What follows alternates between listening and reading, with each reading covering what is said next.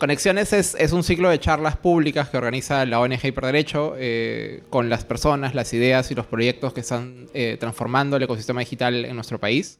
Para quienes no lo saben, Hiperderecho es una organización sin fines de lucro que trabaja hace casi cinco años en eh, la intersección entre el derecho, los derechos humanos y, y, la tecnología.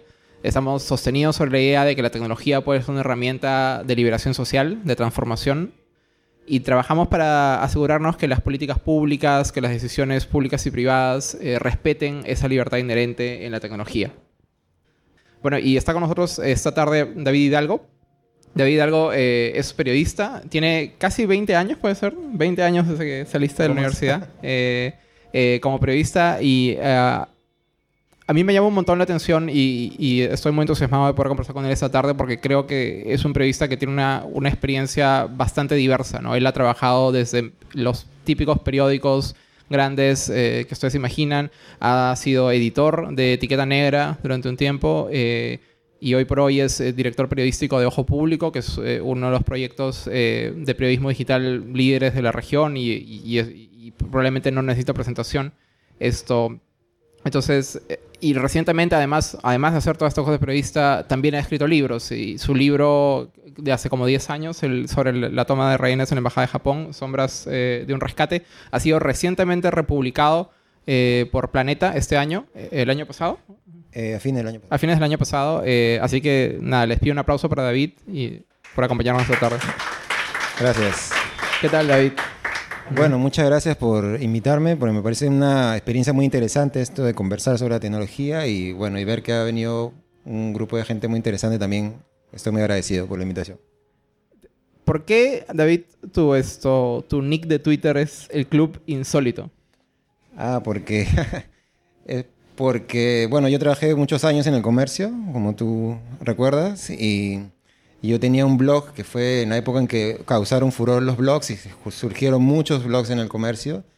Y yo tenía un blog que se llamaba El Club de lo Insólito, donde respondía preguntas raras, hasta extravagantes, con algunos eh, eh, recurriendo a entrevistas y a fuentes científicas y por ejemplo, o a, fuentes, digamos, más sólidas. Por ejemplo, recuerdo que la primera pregunta que respondí, o sea, la idea era que la gente preguntara cualquier cosa, ¿no?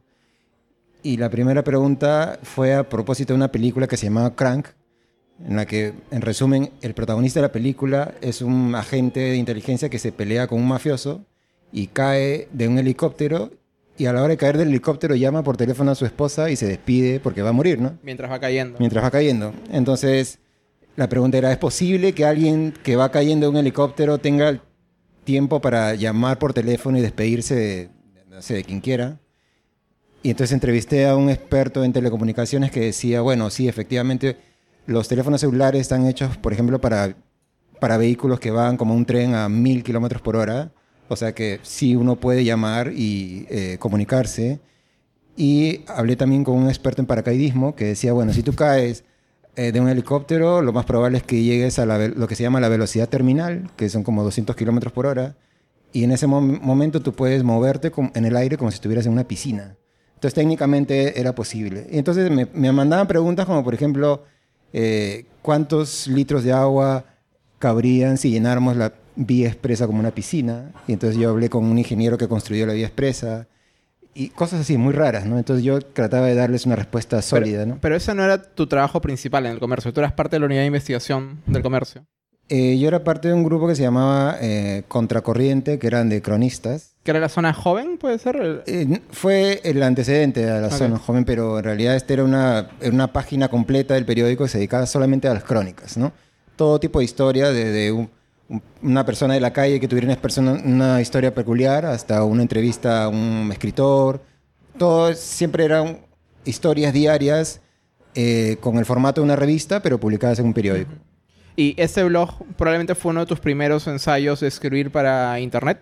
¿Puede ser? Sí, claro. Y de hecho es una experiencia muy interesante porque eso fue parte de, de un primer momento en el periodismo digital, digamos, en el Perú que habrá sido 2007. más o menos, sí. Al punto que yo recuerdo que una de las primeras cosas que nos dijeron a los que queríamos escribir blogs era, nos hicieron un taller para crear tu blog, ¿no?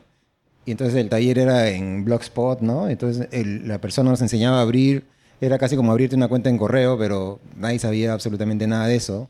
Y entonces en ese momento era como la prehistoria, ¿no? y, y que para ahora ti también era algo completamente nuevo. Sí, era algo nuevo, al punto que yo lo que hacía era mis artículos de, del periódico, que algunos tenían esta cuota como de, eh, de sorpresa y de ironía, las, los publicaba íntegramente. Entonces era, era ca- casi la idea del periodismo digital era simplemente trasladar el contenido a un formato web, digamos. ¿no?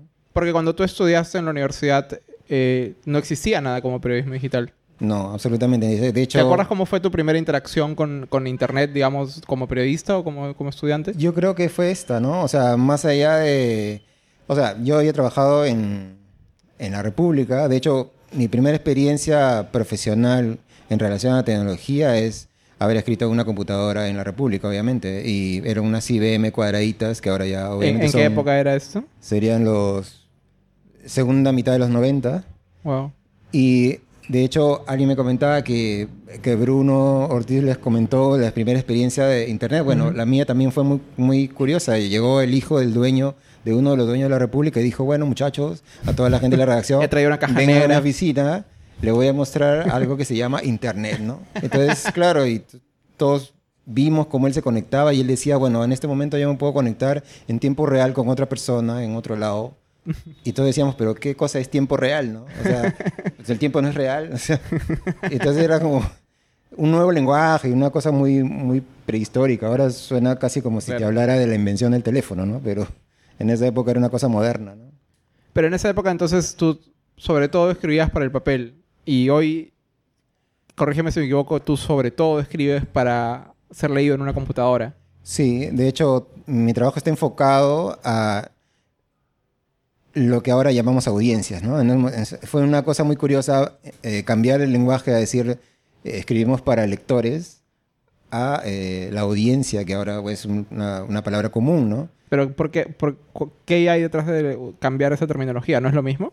No, porque supone ya una, lo que ya, digamos, más o menos todos presumimos que es una nueva dinámica de cómo la gente se informa, ¿no? Entonces, antes un lector, la misma palabra lo dice, era, el que simplemente este, veía un texto y se informaba a través de un texto, pero ahora nosotros, por ejemplo, hacemos piezas periodísticas, informativas, que tienen poco texto y más imagen, o que tienen mucha imagen en relación a eh, el- herramientas interactivas. Entonces, eso cómo le llamas, ¿no? No es necesariamente un lector porque no está leyendo algo, ¿no? Pero digamos que está adquiriendo información. ¿Y esta transición que tú has hecho del, del papel al digital ha sido voluntaria o ha sido completamente forzada? Es- ¿Ha sido el, No, fue- ha contexto sido- ha cambiado? De hecho, bueno, ahora tengo que escribir para esto ya. Si yo quisiera, no sé, a veces te veo y pienso, de repente a David él, sí le gustaría ser como un periodista a la vieja usanza y tener su columna y escribir en un papel impreso y maquetarlo y todo. No, en realidad me hace una experiencia voluntaria y fascinante y, y es de un aprendizaje permanente. Y de hecho, sí, como tú comentabas hace un rato, yo vengo de lo que se llama, o podríamos llamar un periodismo analógico casi. Y de hecho, mi idea de, mi experiencia central es como escribir libros, ¿no? Y eso es muy, muy de la vieja usanza, ¿no? Pero pero la idea de explorar nuevas cosas tiene que ver con aficiones mías, como por ejemplo lo audiovisual, que es una cosa que me llevó al periodismo. En realidad yo quería ser, yo quería ser cineasta Así. y la idea de no en esa época era demasiado costoso. Para que se hagan una idea, yo entré a San Marcos porque no podía pagar a una universidad privada y pensé que en San Marcos, que enseñaban comunicación, podía aprender a hacer cine. Era tu camino más San Marcos- Hollywood. En San Marcos en esa época no había ni, ni siquiera una cámara, ¿no? Entonces, en esa época, la idea, por ejemplo, de que existiera un aparato como un teléfono para filmar y hacer incluso videos con, con imágenes de celular era im- inimaginable, ¿no?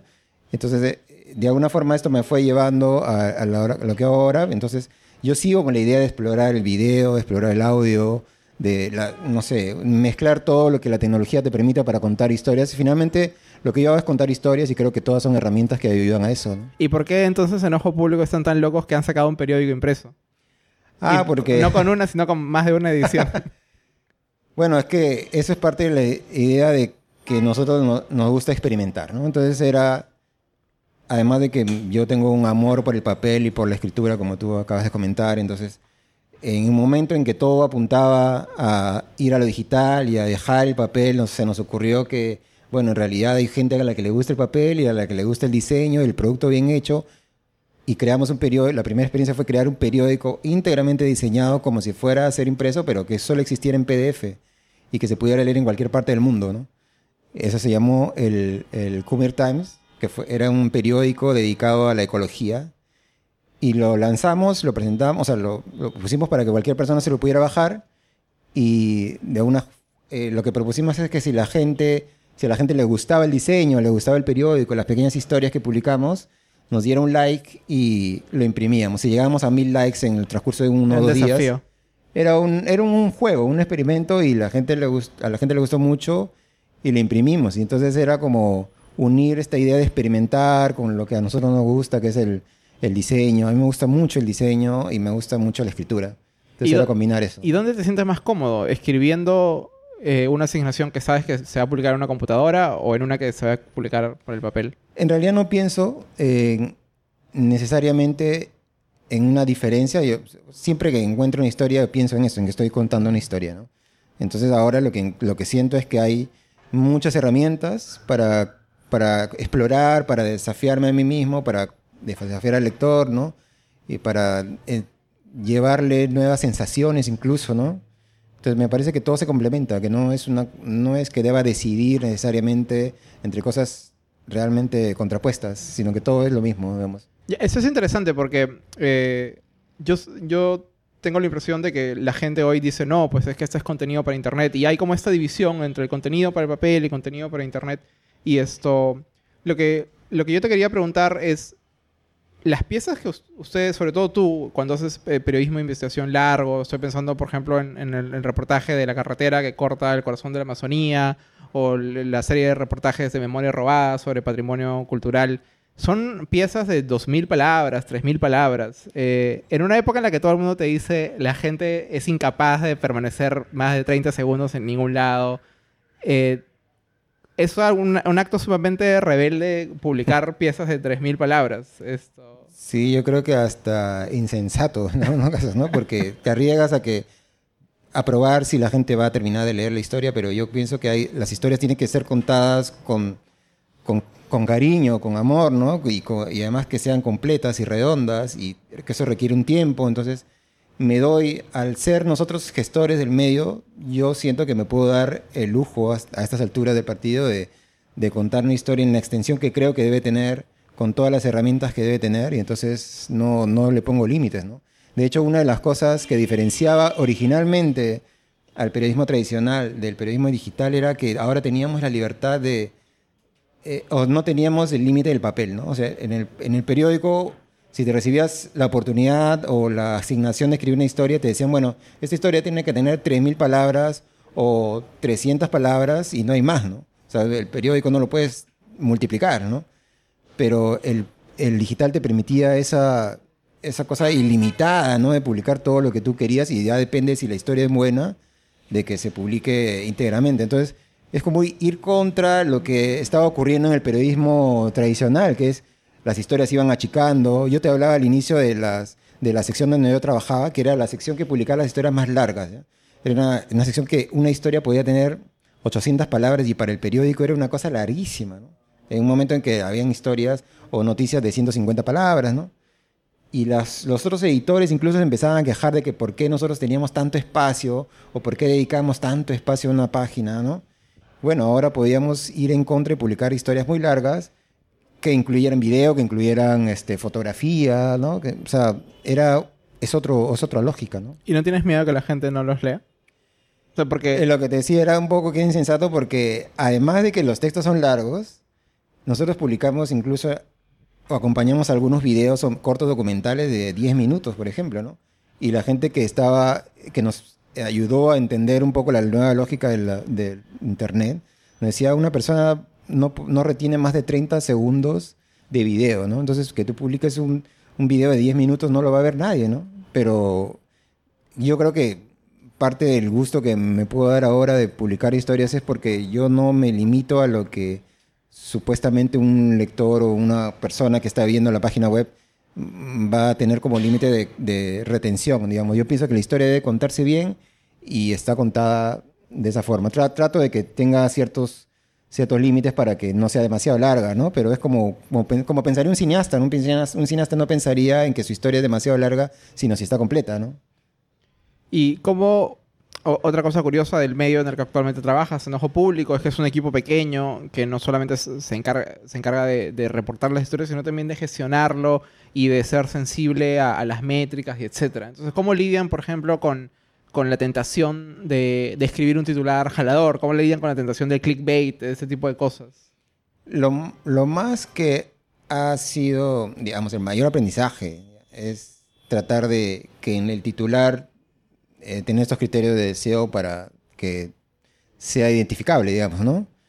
Pero mm, de ahí a pasar a lo que yo estoy observando en periódicos, incluso aparentemente serios. Bueno, No creerás lo que el juez le dijo. Claro, la- hace poco eh, eh, leí una historia so- que decía de un chico, este, era la historia de una pareja y cómo eh, la mujer le decía algo así como, no, eh, la- era una respuesta increíble o algo así, ¿no? Ese tipo de lenguaje, ¿no? Absurdo. Y el- simplemente tú leías, era un chat de cuatro cosas en que alguien le decía algo así como, este, oye, le hacía una broma a su novia y ya, ¿sabes qué? Ya no quiero hablar contigo. Y ahí terminaba la historia, ¿no? O sea, no había absolutamente ninguna historia, ¿no? Pero era el chat y el titular eh, de la promesa falsa que me parece irritante y además me sorprende que eso esté ocurriendo en, en medios serios en el Perú, digamos, ¿no? Y entonces, cuando yo estuve en Etiqueta Negra, que es una de las experiencias más ricas que mencionó eh, Miguel, lo que aprendíamos en eso, que también fue un aprendizaje del periodismo narrativo, era que el titular tiene que ser una promesa que el texto eh, responde al lector, ¿no? Y lo que ahora es, o sea, digamos, el titular tenía que ser suficientemente intrigante, pero prometerte algo que cuando tú leas el texto eh, confirmes esa, esa ansiedad, ¿no? Digamos, las sacías, ¿no? Pero eh, lo que ahora está ocurriendo es una cosa infame, ¿no? O sea, es una, una burla al lector porque te hace el- darle clic no te promete, no te entrega nada, ¿no? En este mismo tema tenemos algunas preguntas del público. Por ejemplo, am, alguien nos pregunta, hace poco cerró la edición empresa- impresa del gráfico. Eh, me, me imagino que se refieren a la revista deportiva. Eh, ¿Hacia dónde crees que va la prensa en papel? Si puede desaparecer o puede integrarse con lo digital y convivir. Es que esa pregunta, que es casi como para un gurú del periodismo y que eh, decía esa pregunta que es, ¿Pero tú consumes prensa en papel? Eh, compro no periódicos, pero compro revistas, compro, además me gusta lo bien hecho y no los compro porque, no compro periódicos porque me- no me gusta eh, no solo el contenido, sino el diseño, ¿no? Me parecen feos nuestros periódicos, ¿no? Pero hay periódicos, eh, por ejemplo, alemanes, hay periódicos, hay revistas estadounidenses que son obras de arte en, en sí mismas. Entonces sí los, sí los consumo, claro, para otros, para otros estándares o por otros criterios, ¿no? Sí es posible que se reduzca un poco la comercialización de, de medios y todo eso, pero es, es como una... Es como meterse un tema de, adivinar el futuro que yo no, no me atrevo a, a hacer ahora, ¿no? Sí pienso que hay posibilidad de generar productos altern- alternativos que se puedan vender, digamos, ¿no? O sea, nosotros, por ejemplo, estos periódicos que tú mencionabas que hemos hecho, están hechos como con la dinámica del libro objeto, digamos, ¿no? Con esa sensación de que la gente va a tener eh, ganas de coleccionarlos, ¿no? Y yo creo que si generas ese tipo de productos y de experiencias que sean siempre eh, retadoras, innovadoras, hay un futuro por ahí, ¿no?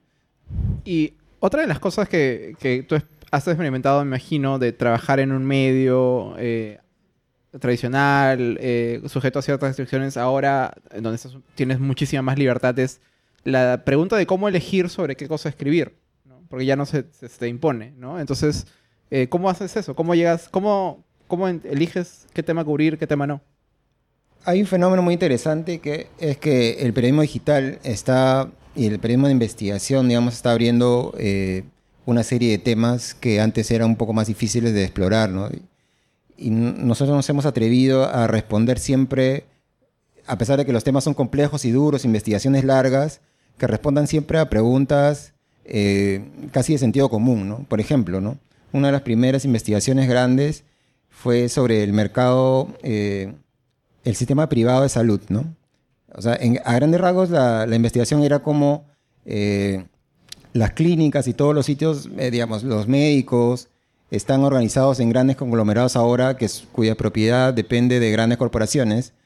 Entonces eso que parece muy complejo y que revelaba estructuras de propiedad y todo eso, respondía simplemente a la pregunta de, ¿es verdad que si tú vas a un médico privado te van a tratar mejor que en una clínica, eh, un hospital? Bueno, entonces nosotros nos metimos a ver cómo era el sistema de privado de salud y encontramos eh, todos estos conflictos de interés o la- las políticas que aplican las corporaciones para, por ejemplo, eh, cuando uno va a una clínica es muy frecuente que la, la queja sea mi seguro ya no cubre ciertas cosas que antes me cubría, ¿no? Ese tipo de cosas de queja de comunes, digamos, tenían una respuesta mucho más grande que partía de revisar quiénes son los dueños de las clínicas, quiénes son las corporaciones que están eh, asociando eh, seguros con eh, clínicas y diversos sistemas de laboratorios no clínicos y todo eso. Y entonces era una, a partir de una pregunta que es casi muy común, de casi lo que puedes comentar con cualquier persona, podíamos hacer una lectura muy macro a partir, usando herramientas que ahora estamos, estamos utilizando los periodistas como el análisis de datos, eh, las herramientas digitales de investigación, ¿no? la visualización de los datos, eh, la- eh, el scrapeo, que no sé si algunos de ustedes, si alguno es periodista, habrá escuchado, hay un nuevo lenguaje que supone eh, el uso de las nuevas eh, herramientas, software y cosas que van enriqueciendo la experiencia periodística, que nos permite abordar temas muy simples eh, de una forma muy grande. ¿no? Por ejemplo, el tema de memoria robada, que fue una investigación sobre tráfico de patrimonio cultural, partía también de una pregunta muy simple que era, ¿por qué es más fácil en el Perú enviar a la cárcel a un narcotraficante que a una persona que trafique con, con huacos o con eh, mantos paracas o, con- que destruya huacas, ¿no?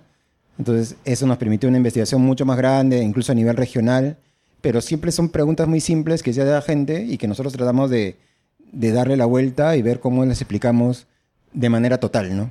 Sobre, sobre el asunto concreto de cómo la tecnología está transformando la práctica periodística, eh, Fabiola y tú han publicado un, un libro que se llama la, Sí. La navaja suiza del reportero. Sí. Eh, ¿Del periodista o del reportero? Del Del reportero. Esto, eh, que, que compendia, digamos, diversos aspectos del trabajo de reportero, desde la gestión de su propia información, el procesamiento de la, infor- de la información documental a la que tiene acceso como parte de una investigación y la difusión misma. ¿Cuál crees que tú, en tu trabajo, en, en los, en, los, en las notas, en las historias en las que tú has trabajado, qué herramientas, cuáles son las dos o, o tres herramientas que tú crees que han sido realmente un antes y un después para, para hacer lo que tú haces? ¿Es fácil identificarlas? o- Sí, yo creo que sí. Por ejemplo, la, la esencial yo creo que es una que se llama eh, Refine, que es, o Open Refine también, que es, eh, no sé si alguno lo conoce. Eh, bueno, es una herramienta, es un software que permite eh, limpiar eh, una base de datos como en Excel de muchas líneas y mucha información muy rápidamente con unos comandos muy sencillos. Entonces, por ejemplo, si ustedes, si ustedes tuvieran una lista de 100 personas, ustedes podrían revisarla y tomarse el tiempo para eh, detectar errores, detectar, no sé, errores ortográficos, de cifras. Pero si tuvieran una de 1000 o de 5000 o de 10000 o 100000, ¿no? Ya la cosa se empieza a, complicar y esos, los periodistas que estamos trabajando con este tipo de herramientas, accedemos usualmente a Excel o bases de datos muy grandes, ¿no? Entonces, esta herramienta te permite limpiarla muy rápidamente y es diferente a, por ejemplo, a usar eh, los códigos o comandos de Excel, que yo no domino, pero con esta herramienta, con este software es muy sencillo. Entonces es una herramienta muy fácil. te permite, por ejemplo, en una lista de mil personas yo puedo saber cuántos se apellidan, este, no sé, Morachimo. ¿no? Y puedo detectar que en una lista de 100.000 personas hay eh, 30 personas que escriben Morachimo con doble O, ¿no? Y otros que Morachimo con una H intermedia, una cosa así, o dos Hs, ¿no? En fin, o sea, una serie puedo detectar cuántas veces se ha escrito tu nombre, cuántas veces se ha escrito mal el nombre y puedo corregirlo muy rápidamente. Eso, es- eso para un periodista que trabaja con datos es fundamental, ¿no? Ahora, otra herramienta que eh, estamos usando mucho son herramientas de seguridad digital, ¿no? Por ejemplo, hemos participado en Ojo Público en, inve- en investigaciones internacionales que requieren mucha seguridad, que mm, son muy complejas y que además requieren mucho hermetismo.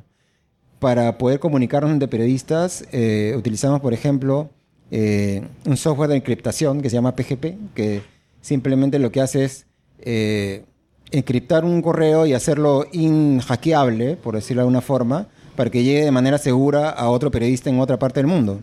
O que otra, una, una fuente me pueda enviar información que nadie pueda hackear, digamos. Para utilizar eso, ese tipo de herramientas eh, digitales de seguridad, también es, un, eh, es una de las herramientas que usamos mucho y además supone un cambio de mentalidad, que es parte de lo que decimos en el libro. En, los últimos tiempos lo que ha ocurrido es que los periodistas hemos tenido que cambiar de mentalidad para saber que ya usar herramientas digitales no es una opción, sino que es una, necesidad cotidiana, digamos, ¿no? eso, ese cambio que se ha expresado, no sé si algunos habrá, alguno habrá escuchado la historia de, imagino que muchos saben quién es Snowden, ¿no? Edward Snowden, pero muy pocos sabrán quién es eh, eh, Glenn Greenwald. Glenn Greenwald es el periodista que recibió la información de Snowden, ¿no? El detalle de la experiencia de este periodista es que él no quería usar software de, encriptación porque pensaba que era una cosa muy compleja y que además no valía la pena, ¿no? Y Snowden tuvo que repetirle muchas veces que necesitaba instalarse ese software le creó un video para un tutorial para que esta persona se instalara el software y aún así no quería hacerlo y estuvo a punto de perder lo que es la historia más importante de los últimos años, digamos, ¿no? Entonces, ese cambio tan simple que era de aprender la necesidad de usar un software de encriptación pudo cambiar la historia, ¿no? Entonces nosotros explicamos que eso es lo que está pasando con el periodismo digital ahora, que es necesitas entender por qué es necesario utilizar herramientas digitales para hacer tu trabajo.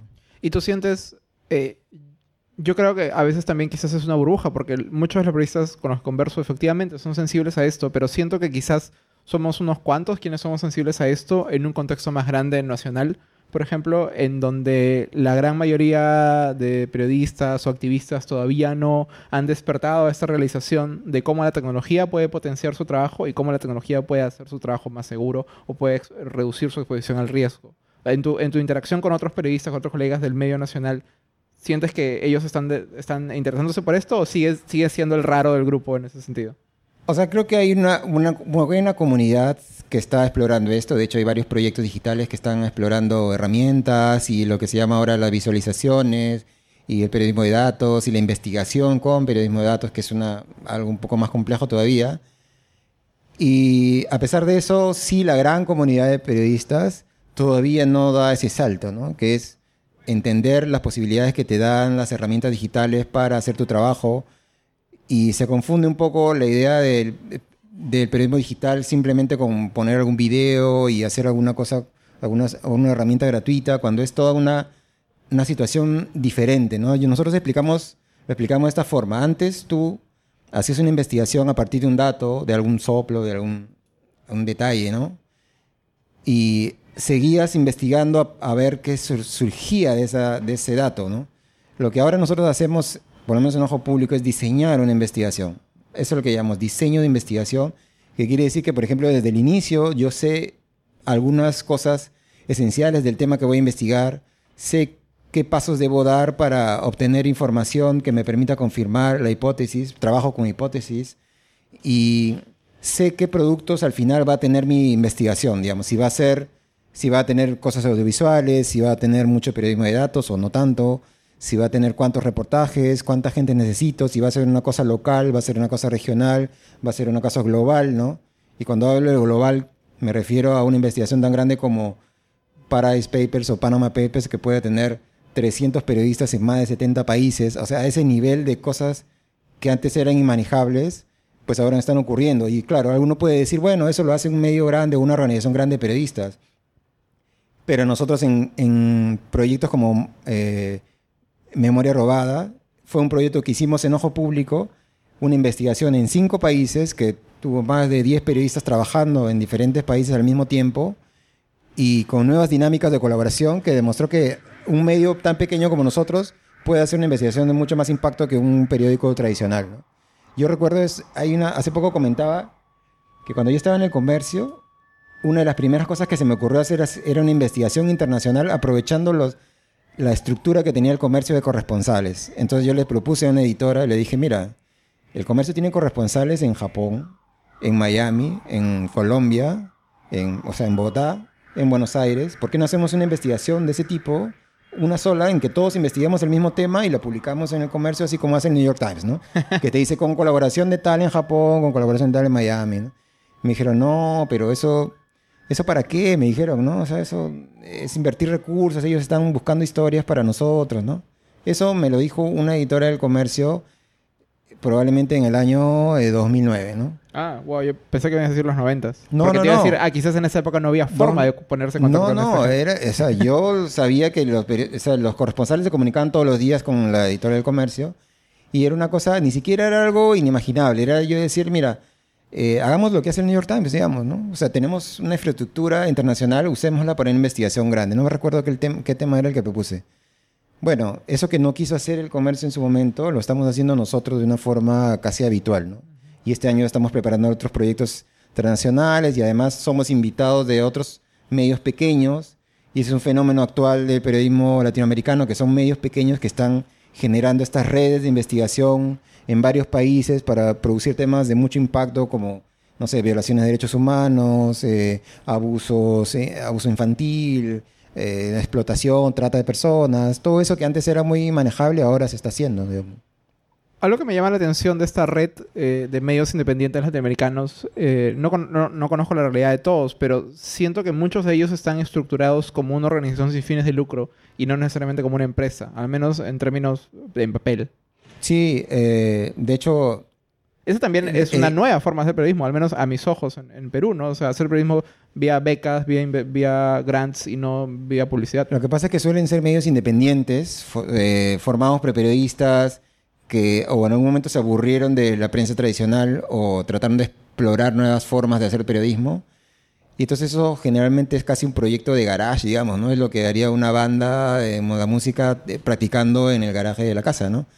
Entonces muchos empiezan trabajando en las casas de los mismos periodistas y luego el- dilema ahora es lo que en el metalenguaje de todos es cuál es el modelo de negocio que- para hacernos sostenibles. Entonces mientras vamos explorando eso, lo que ocurre es que algunos logran que una universidad les ceda un espacio para trabajar, ¿no? Y bueno, son eh, medios periodísticos que trabajan auspiciados por universidades, ¿no? Hay otros que son como nosotros que somos independientes y nos financiamos con grants, ¿no? Entonces, eh, todo el mundo está buscando nuevas formas de hacerse sostenible y eso es generar alianzas con instituciones más grandes o entre nosotros, tratar de buscar de qué manera rentabilizamos los pocos recursos que tenemos y hacemos cosas de impacto. Es una exploración permanente esa. Y es porque precisamente esa industria que están intentando dejar atrás, que la industria del, del, del papel y de la- las noticias que estaba sustentada por la industria de la, de la publicidad, está severamente en crisis, precisamente por el mismo medio que hoy les está dando espacio a, a estas nuevas herramientas, ¿no? Que es Internet. O sea, Facebook y Google y YouTube, no sé, concentran más anuncios eh, cada vez más en, para ciertos sectores que muchas revistas, que muchos periódicos, ¿no? Y esto, y yo siento que, claro, en los, en los últimos años la gente se informa a través de estos, de estos medios sociales. eh, pero no sé si has estado siguiendo la conversación eh, estas últimas semanas, pero hay estos, estos rumores de que una de las cosas que quiere hacer Facebook este año es despriorizar en el algoritmo que, que te muestra qué sale en el timeline y qué no sale en el timeline, despriorizar las actualizaciones, número uno, de páginas y de páginas y- o, o personas que lo que hagan sean proveer un link. Entonces, lo Ujú. que ellos quieren es, de una u otra manera, no solamente cerrarte en el jardín amurallado que es Facebook, sino al mismo tiempo se han dado cuenta que todo este problema de las fake news, etcétera, quizás lo podrían resolver redireccionando los esfuerzos de Facebook de, de ser una plataforma a través de la cual la gente accede a noticias a ser una plataforma a través de la cual la gente priori- priori- prioritariamente interactúa nada más. No, no se mueren de miedo, o sea, yo me imagino, a menos mm, yo que miro las métricas de hiperderecho, por ejemplo, tú miras el principal referer, el principal la página de donde viene la gente de hiperderecho es Facebook. Entonces digo, si las reglas del juego cambian por ese lado, eh, a, o sea, a mí me daría curiosidad eh, qué pasaría con, con todos nosotros. Bueno, de hecho sí es una preocupación y una, eh, un, un dilema permanente, pero ante el cual pues obviamente todavía no, no hay una respuesta. Yo tengo la impresión más de que no es una, eh, un espíritu de servicio el que mueve eso, sino obviamente el negocio, ¿no? Pero yo creo que de alguna forma va a, a la gente a encontrar la manera de seguirse informando de una manera distinta, ¿no? Hace poco leía que un eh, ex director de la BBC decía, si ahora, si en este momento de la historia, con las herramientas que tenemos, no existieran los canales de noticias permanentes, digamos, tipo CNN o Canal N, digamos, no habría la necesidad de crearlos, ¿no? Porque la gente ya no necesariamente espera ese tipo de contenido, ¿no? Eh, ese tipo de plataformas, ese tipo de esa dinámica a través de un medio que tiene un presentador y que te da las noticias todo el tiempo, sino que tú eliges en qué momento te informas, qué tipo de noticias escoges, ¿no?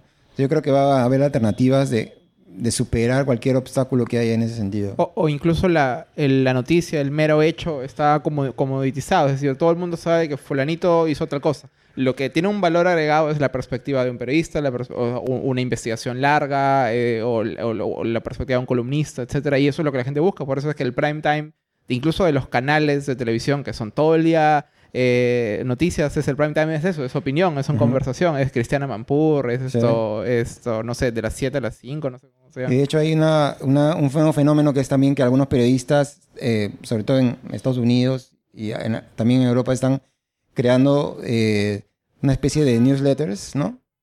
A, través de los cuales la gente se informa, es como un briefing que tú recibes eh, a determinada hora de la mañana y que te dice todo lo que tú necesitas saber si te interesa estar enterado de lo que está hablando la clase política, por decir, digamos, en el Perú, ¿no?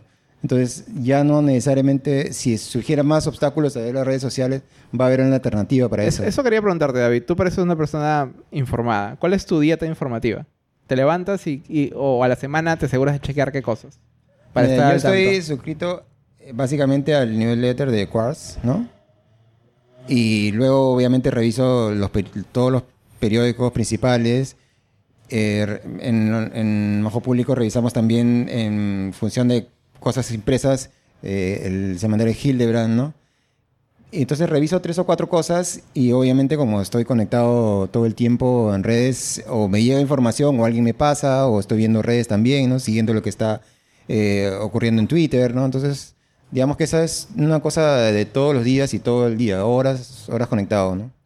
Me imagino además, eh, quizás ya para la parte más prospectiva de la entrevista, eh, en Ojo Público trabajan con muchos periodistas jóvenes que recién salen. ¿Tú qué, le recomendarías a alguien que está terminando la carrera de periodismo, por ejemplo? ¿Le dirías, búscate una chamba en un medio digital independiente o, o le dirías, no, apunta a empezar en un medio grande, haces, haces paga ese derecho de piso, haces ese, proceso formativo y luego mira si te gustó o no?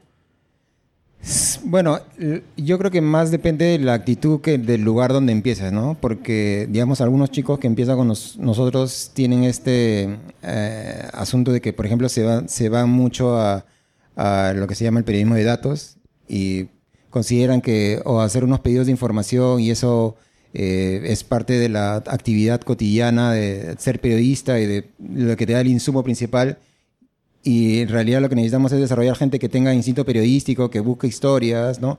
A mí me gustaría, eh, o siempre trato de aconsejar a la gente a que piense en esto, en historia, que es lo que el aprendizaje mío, ¿no? Pensar en historias, ¿no? ¿Qué cosa responde a una curiosidad tuya, ¿no? ¿Qué cosa eh, prometes al lector? ¿Qué cosa resuelves que alguien necesite saber, digamos, ¿no? Entonces esas cosas esenciales de periodismo yo creo que se mantienen y es, es lo mismo si tú trabajas en un medio pequeño como ojo público o si tú trabajas en un medio grande como el comercio. ¿no? Claro, antes se decía, por ejemplo, que un periodista debía pasar por todas las secciones, debía ser eh, policiales, eh, locales, ¿no? espectáculos. Yo de hecho empecé en espectáculo, por ejemplo. Ah, sí. Pues, por favor, necesitamos anécdotas de eso. ¿Te acuerdas una historia? Bueno, yo entrevistaba a vedettes que cubriste, Claro, o sea, sí, tenía que ir a los... ¿En qué época? Eso era los 90, ¿no? O sea, ¿es posible que hayas cubierto la campaña congresal de sus ideas? Era por esa época, yo creo. Sí, sí, sí, recuerdo eso. Pero yo recuerdo que iba y entrevistaba a actores, no sé, iba a los programas cómicos de esa época, ¿no? Y hacía cosas que no, bueno, en realidad estuve poco tiempo porque yo quería hacer otra cosa, quería hacer investigación y eso, ¿no? Pero lo que iba con el comentario era que eh, esa idea de probar muchas cosas ahora ha, cambiado, digamos. No, no, en el ojo público, por ejemplo, no tenemos secciones necesariamente diferenciadas de esa forma. ¿no? Hacemos investigación y la investigación puede ser de un tema ecológico, un tema de salud, un tema este, corporativo, ¿no? Entonces, yo creo que más la lógica es no tanto cómo pasas por secciones diferentes, sino cómo eh, respondes a preguntas que la gente necesite saber de acuerdo a cómo se está informando ahora, cuáles son las curiosidades, de qué habla la gente, ¿no? Entonces yo creo que eso es lo que necesitaría saber un periodista de ahora, creo. ¿Cómo te imaginas, creo que esta es ya la última pregunta, ¿cómo te imaginas tu trabajo de acá a cinco años? ¿Cómo, o sea, ¿qué, ¿Cómo crees que la tecnología va a continuar cambiando la forma en la que reportas o la forma en la que comunicas tus historias? ¿Vas a terminar haciendo cosas en realidad virtual? ¿te, imaginas me ese encantaría, universo? ¿O llegaría un punto en el que dices, no, ya esto ya es demasiado? No, me encantaría. De hecho, cada vez que puedo, este, el pasado estuve también en un viaje y hice muchas pruebas de, de realidad virtual. ¿Sin vomitar? sí, claro. Me encanta la, idea de, explorar todas estas formas de... Eh, lo, lo audiovisual me gusta mucho, lo digital también, ¿no? Yo creo que en cinco años... Eh, creo que puedo hacer cosas más impactantes a nivel global. O sea, mi, proyección es como mucho más eh, investigaciones totales, ¿no? Que yo pueda investigar algo y coordinar con alguien en África. De hecho, hace poco estuve en Sudáfrica y pude contactar con gente que tiene los mismos problemas. Es curioso, ¿no? Que gente que en África que tiene los mismos problemas en relación a la minería, por ejemplo, a los derechos humanos, que está buscando cómo contar historias con datos, entonces, las pequeñas experiencias que tenemos aquí en una pequeña ciudad en América Latina pueden servir mucho para alguien que está también en una pequeña ciudad en África y que con esas herramientas que hemos creado puede hacer investigaciones allá y luego compartir hallazgos. O como en el caso de memoria robada, que puedes terminar de completar la figurita incluso de tu propia historia, ¿no? Gracias a lo que levante tu colega. Ahí lo interesante es que nosotros vamos a publicar pronto una segunda parte de ese proyecto y en, en pequeños encuentros como este hay periodistas que nos dicen, bueno, yo tengo la información que termine de completar eh, el pequeño rastro que todavía has empezado en Perú, ¿no? Y hay alguien que nos está ayudando ahorita a hacer una investigación en California, Y hay gente de África que está interesada en cómo organizar. La experiencia tiene varios componentes, entonces hay gente que se interesa en cómo organizamos un medio, hay gente que se interesa en cómo hacemos una investigación o cómo hacemos una herramienta digital, ¿no? Entonces es como varios componentes que pueden servir para periodistas en otras partes del mundo. Yo lo que creo es que en cinco años va a haber más oportunidades para hacer eso. Nosotros vamos a ser capaces de crear nuevas cosas más revolucionarias incluso, que estamos diseñando ahora, ¿no? Me gustaría que eh, poder lograr eso, ¿no? Que nuestro trabajo influya de esa forma. ¿Y cuál es, cuál es su, su principal riesgo? ¿Cuál es su principal eh, competencia? El principal desafío es el, el sostenimiento, ¿no? O sea, saber puedo tener el entusiasmo para cinco años, pero no sé cómo va, o cómo va a ser en cinco años, cómo puede cambiar eh, la dinámica de la gente que nos apoya ahora, digamos, ¿no? Nosotros funcionamos como una pequeña, eh, es una asociación, ojo público, y entonces muchas veces depende de, de si, si, tiene apoyo de organizaciones internacionales que quieren explorar ciertos temas en el Perú, digamos, ¿no? En democracia, en derechos humanos, ese tipo de cosas. Si la situación cambia políticamente, podría afectarnos en algún caso. Entonces, es un albur saber cuál va a ser el futuro, pero, pero sí estamos trabajando para generar herramientas que luego nos permitan hacer un mejor periodismo, contar más historias, hacer una cosa más interesante, más potente. Bueno, eh, eso concluye la entrevista. Un aplauso, por favor, para David. Muchas gracias. Gracias. Bueno, muchas gracias amigos por acompañarnos. Tenemos todavía café y, ah, y galletas también. Eh, así que los invitamos a quedarse un rato más en, en, ese espacio y a conocerse entre ustedes. Muchísimas gracias nuevamente por venir. Hacemos esto todos los meses, más o menos a mitad de mes, así que los invitamos a la siguiente. Y esto va a estar publicado en internet también. Gracias.